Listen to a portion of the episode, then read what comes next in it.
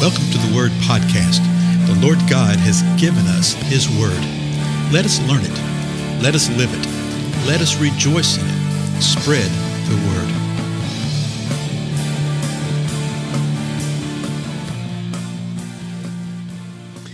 Well, blessings, folks. This is Dale. Thank you so much for joining with me today on the Word Podcast. Tell you what, it's always a joy to get together and to uh, speak of the things of the Most High God, to examine His Word, uh, to reflect upon it, to think upon it. And, and, I thank you for the feedback that I'm getting from y'all. So if you have anything to say or to share, just drop a note. Uh, either my Facebook page, you can respond to these comments, I believe, on the Podbean app and things like that a lot of different ways to communicate.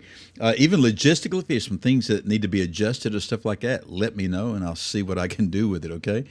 And so uh, we have been looking uh, of late, the last many, many episodes, as a matter of fact, at uh, the sign of the Lord's coming and of the end of the age.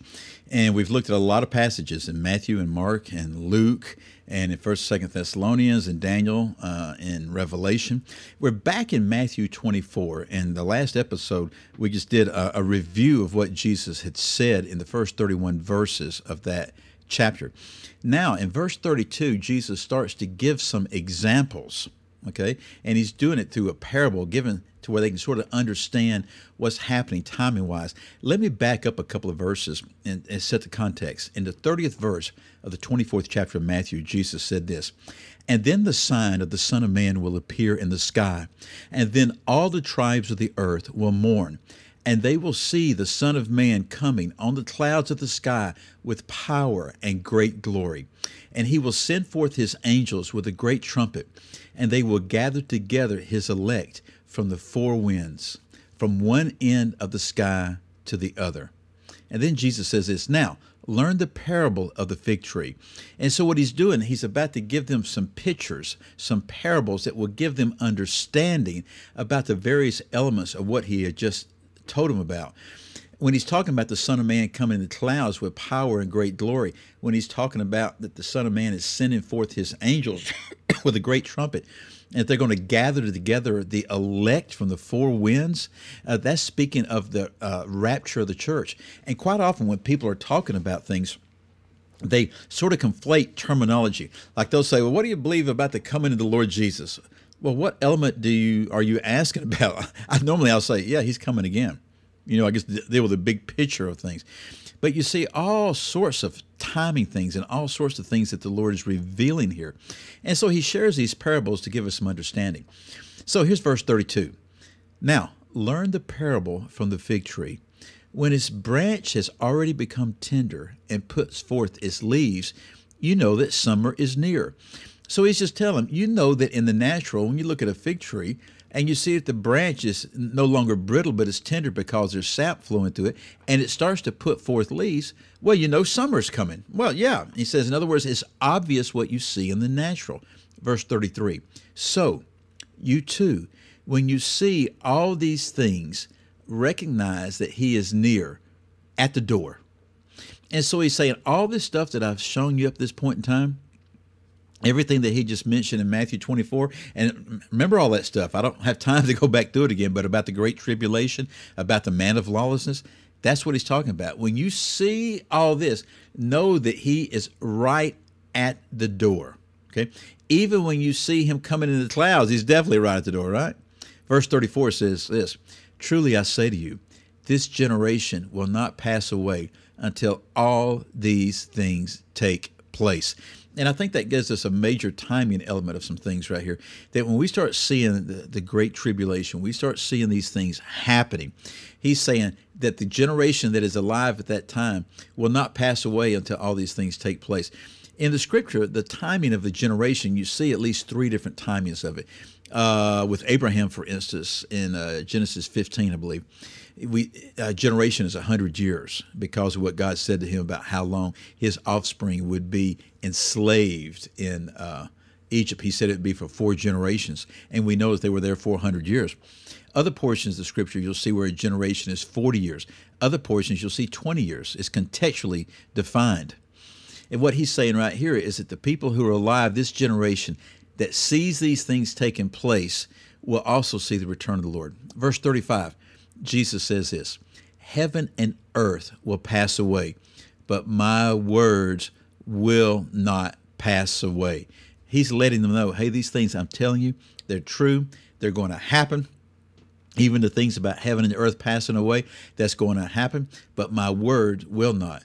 Verse 36 But of that hour and of that day, no one knows, not even the angels of heaven, nor the Son, but the Father alone. So only Father alone knows when these things are going to occur. Now, I have fun with our Bible studies because I tell them I know exactly when the Lord is going to return.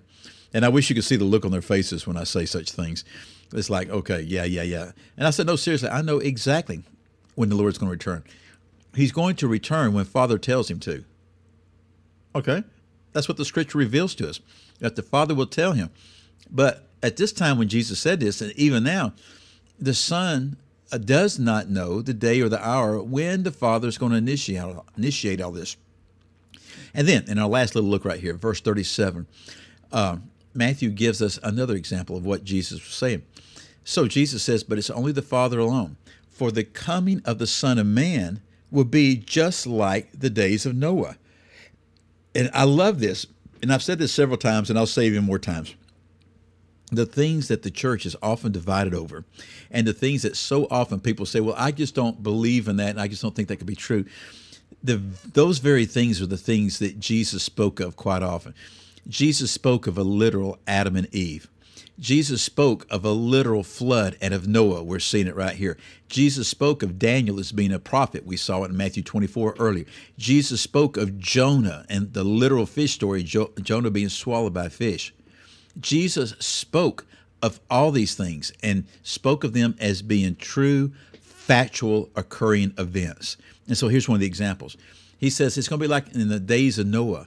For as in those days before the flood, so here's Jesus talking about the flood, they were eating and drinking and marrying and giving in marriage until the day that Noah entered the ark. So here's Jesus speaking of Noah, of the flood, and of the ark. Now, verse 39.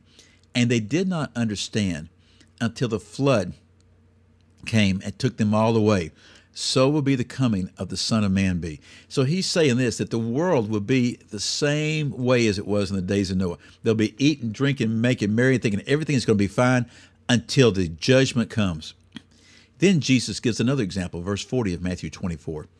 Then there will be two men in the field, one will be taken and one will be left. Two women will be grinding at the mill, one will be taken and one will be left. Those verses simply speak of the fact that the church will be taken away. Now, I tell you what, depending upon what type of understanding you have as to the end times, those verses get so perverted and so twisted. if you come from a pre tribulation background, for instance, those two verses are explained to be the exact opposite of what they really mean. Okay? You have to be so careful with some things. And, and here's why the Lord tells us the very next verse, the last verse we'll look at today. Therefore, be on the alert, for you do not know which day your Lord is coming. He's telling us to be on the alert, not out of a sense of fear, but out of a sense of expectation, because we don't know the day or the hour. we will know the seasons.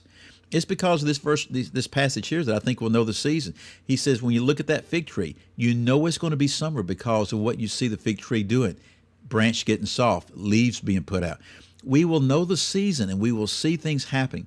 But of the day or the hour, we do not know. Because of this, we must be alert. In previous portions, he has told us, uh, you know, don't be about drunk, don't be about doing things that people do in the daytime. We saw this in Thessalonians. But do things of the children of light, and because we do not know the day nor the hour when the Lord is coming. This we do know, He is coming. Question is real simple Are you ready? Are you prepared? I'm Dale. Thank you for being with me. I'll see you again next time. Goodbye.